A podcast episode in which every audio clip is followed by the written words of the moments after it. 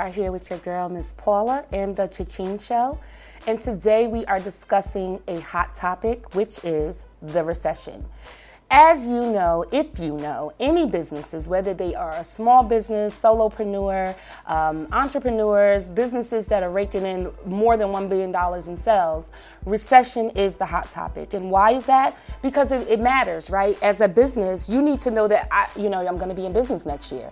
Uh, recessions have been known to take and wipe businesses move off their feet. We are seeing it right now. Bed Bath and Beyond just had their uh, closing. Burger King just announced that it is going to close more than 400 stores. So recession matters. And if you are a business and you're seeing these big brands go through that, you're thinking, what'll happen to me? One area where uh, most businesses think, you know, that it's okay to cut costs is marketing. That's usually the first place that they're going to go. We're going to cut some of our marketing costs um, and, and, you know, budget because we need the money. But that, that's a huge mistake, especially for a small business, and we're going to go into why.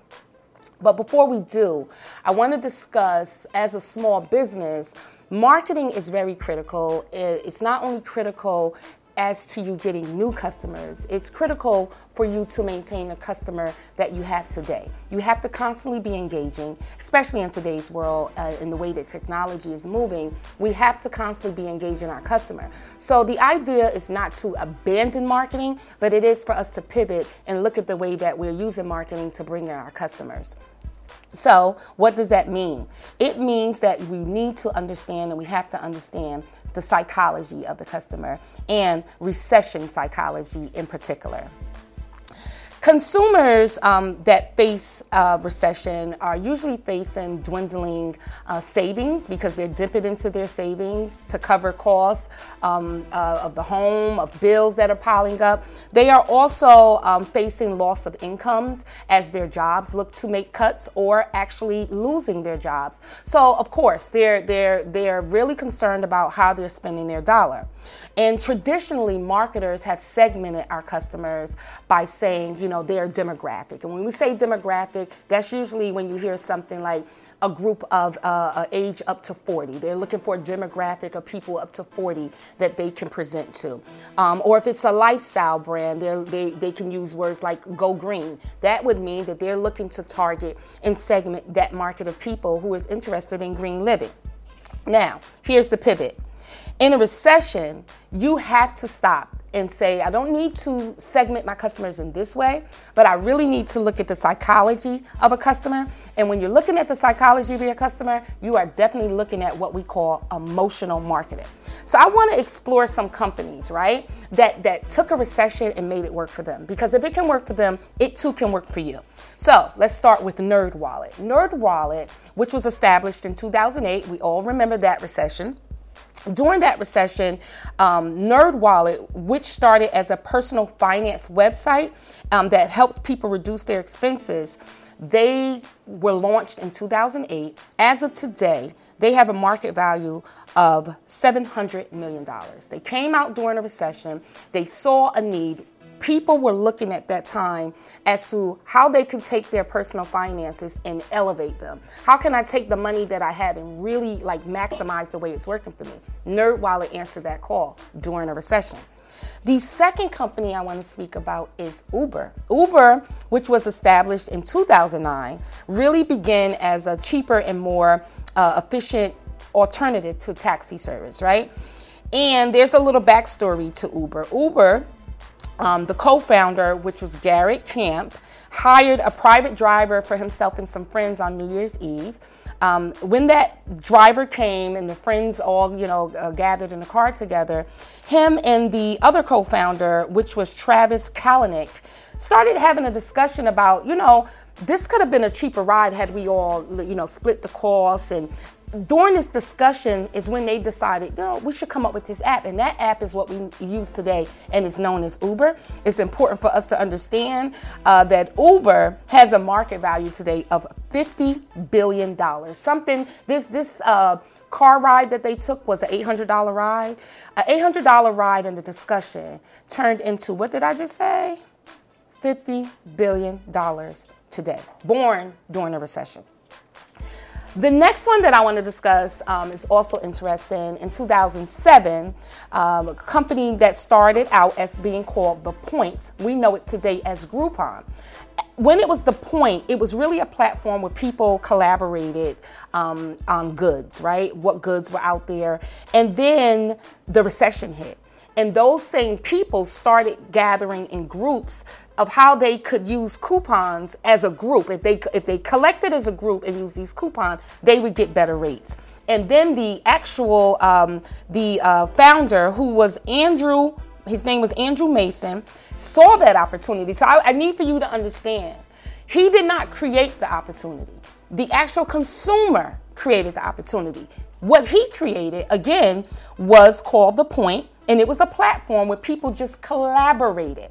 Those people then, during a recession, created what we know today as Groupon. He saw that as an opportunity. He, he galvanized his forces changed the branding, changed the name to Groupon, and today they have a market value of $200 million. Those are three companies that we can clearly see. During a recession um, does not mean that you stop. A lot of companies are born during a recession. Please Google and look up the story of Starbucks, another company. They are born during recessions. They look at it and see opportunity the same way that we should be doing. So it's not for you to say, I'm going to cut marketing completely. That's going to kill you because then you become less relevant, you become less visible, and we will forget about you what you want to do is not cut it, but like look at your customer. What are their needs now? During this recession, how is it that I can service them during a recession? And think of this when I said before about emotional marketing. Emotional marketing is understanding where your clients or customers or consumers' emotions are in a sale and being able to cater to that and being able to speak to them through that. I always tell people that if you can reach a customer through emotional marketing, you're going to thrive.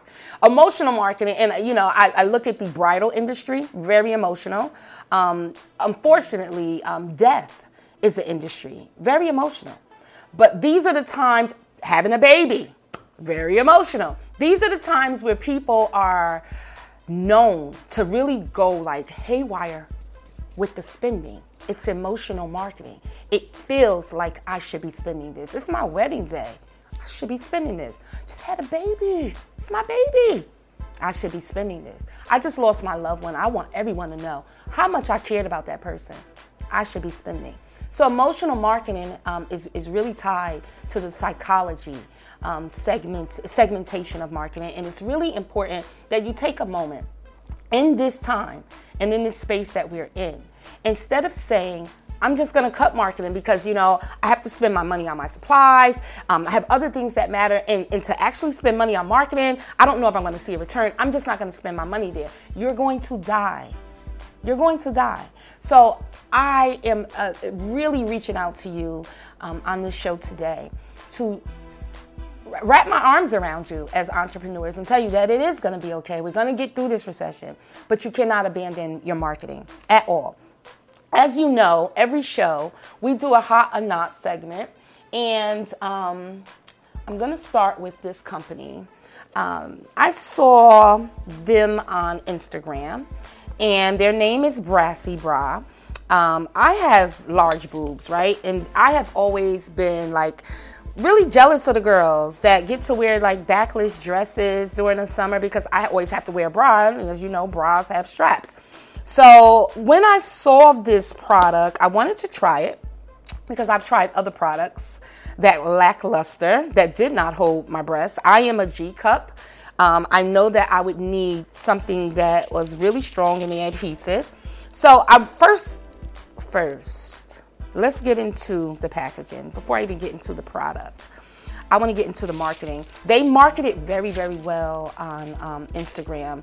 Um, is really what got me into them. I saw this like all this goings on and i thought this was just so cute like you know i didn't i never seen really a bra brand um, look so funky so that pulled me in right the visuals pulled me in so i ordered it when i opened it i just want you to see when i opened it i love the pink tissue paper i loved it and I, I love this part too that they give me the information and the instructions on the box. Not on a paper that I may lose, throw away for later. Right here in the box. Open it up. Immediately, I have nipple covers. They also give you a test patch. Um, when you order it, you can order uh, different shades according to your skin tone. And I ordered this one, matches my skin tone. I did do a test on this and it held me up. It held these G girls up. So I really like this. I'm giving this a hot. They're getting they are getting a hot from everything from the packaging to the delivery time um, to the you know to the actual product. Everything was a 10 for me. I have no complaints. I do recommend this, but from a marketing standpoint, they really did the job. They were able to pull me in and get my wallet. So they they they did it for me. I have another company, which is a smaller company. It's an entrepreneur. Body by Lemoix. We're going to put the name up there because I don't know if I'm saying it right. But I, I want to speak to this. This is a body shaper, but it's not the average body shaper, right? Because I have a few by Shapellx or Skims, and this isn't like those. Um, she marketed it, and this is what pulled me. She had these cool ads on Instagram where she marketed it like clothing, not so much like a body shaper. She marketed with uh, women wearing it with like jeans and heels and blazers. She marketed as you know going out with your girls for girls' night. So I was like, okay, I would like to try it. Like it was it was really cute. I get to get the body shaper as well as just have it on. I don't need to put on another shirt. I don't have to put on other clothing. I get to just um, put this on and and I'm one and done. So I love the fact that it worked for me. Um, and I'm going to give a little backstory, and I think it's important. It doesn't have anything to do with marketing, but it has everything to do with business. I had two. I had a black one, and I had um, uh, this like nude color beige one. And according to what I read on um, online, it seemed like I should have gotten an extra large, so that's what I ordered. But when I got it, it was like my girls were spilling out. They were. It wasn't bad, but it was like, oh, it put me back into having to wear another shirt, right? Because they were just like, it wasn't. It wasn't a good look. And I contact her, and um, I had it on. I took a picture with it on, and I said, this just didn't work for me. She immediately sent me a return label for the one that I didn't wear. Um, the customer service is what I want to speak to because it's very important. It's the reason why we're, we uh, we are speaking about her today. It is the reason why I gave the other one that I did um, try on that was small. I gave it away and and spoke highly of it to that person so that they would then become a customer because word of mouth is everything. And I, I'm speaking to her business, how she handled me as a customer. She she walked me through that sale from the day that I took interest all the way until that return and I got new product. So I gave her a hot as well. Um, I was able to get this in my size and, and have it and wear it and I love it. Oh my God, it looks so good on me with my jeans and my, my belt. Like I, I, absolutely love it. And I love the fact that if I want to throw on another top over it because it does have the shaper, I can. But if I don't want to, it's nice summer nights. I'm feeling really girly. I don't have to. So those two today on the hot and nah section. I'm feeling both of those. I'm gonna get to a nah eventually because I've been having all hot, right? I'm, I'm grateful because I'm spending my money. I'm hoping it's hot. But these two products, I encourage you to try them. I encourage you to um, to spend your money with them. It's worth it. Especially, like I said, Brassy Bra for the big girls. That's the one. Now, as you know, we end every show with our tequila segment. Yes, that tequila me baby. As I have told you before, I do not drink anything um, else. I'm not a, a, a, connoisseur of whiskey or rum or vodka, only tequila. And I have um, an affinity for tequila, um, which is why I gave it its own segment. Mm. Today, we are going to discuss the 1942 brand Don Julio. Don Julio is a brand that I um, usually have for like special occasions. I really love Don Julio. I love this box. This box is so like, look at it. So I love the boxing on, on the Don Julio. I always it instantly always makes me feel like, you know. So I recently had a birthday. I get Don Julio every year for my birthday. I recently had a birthday. I said, you know what? I'm to make sure this makes the segment. So we are going to take a taste of our Don Julio while I give you some background. Look at this. Look at this. Now, we're talking marketing right now. We're talking pull me in because I want you to understand this is a $220 bottle of tequila. So they got to pull me in. So I, I really do. I want you to take notice to just how well they do this for you, baby. So we're going to take us a, a, a nice shot while I just give you a little history on this amazing company. 1942 tequila. Can you guess why it's called 1942? Of course, it was it was made in 1942 after the founder, the name um, Don Julio Gonzalez Frausto Estrada. He began distilling at the age of 17 in 1942, hence the name 1942. So let's taste it. Let's see. Now, the last uh, segment, um, we did Patron. We had a whole history on Patron. I love Patron. I love Patron for just your everyday, um, entertaining, hosting tequila. Um, let's see. Mm. Very good. Very good. Very good. So some may want to know why is it so expensive? It is made in an elaborate three-step dis- distillation process. And given its scarcity, you're not like 1942 is not something I can just pull up uh, to the corner store and get. And given its scarcity, the value is much higher than other tequilas. So that's why you got the $220 price tag. I am going to highly recommend it. Um, again, we look at the packaging and the quality is there and it's worth it. You're having um, a, a, great night. You want to celebrate with friends with family. You want to feel extra special. You want to feel extra chic. I'm going to recommend the don julio for you. As always um, i just want to end this show again. Um, this, the topic of recession it's, it's very um, intimate right? Because businesses are really going through it. Businesses are closing um, we have uh, businesses that want to start. We have people that want to start their business that are saying, no, not right now. It's a bad time. We're in a recession. It's a great time. Recession always means opportunity. So I want to wrap my arms around you entrepreneurs and let you know today is the day to start.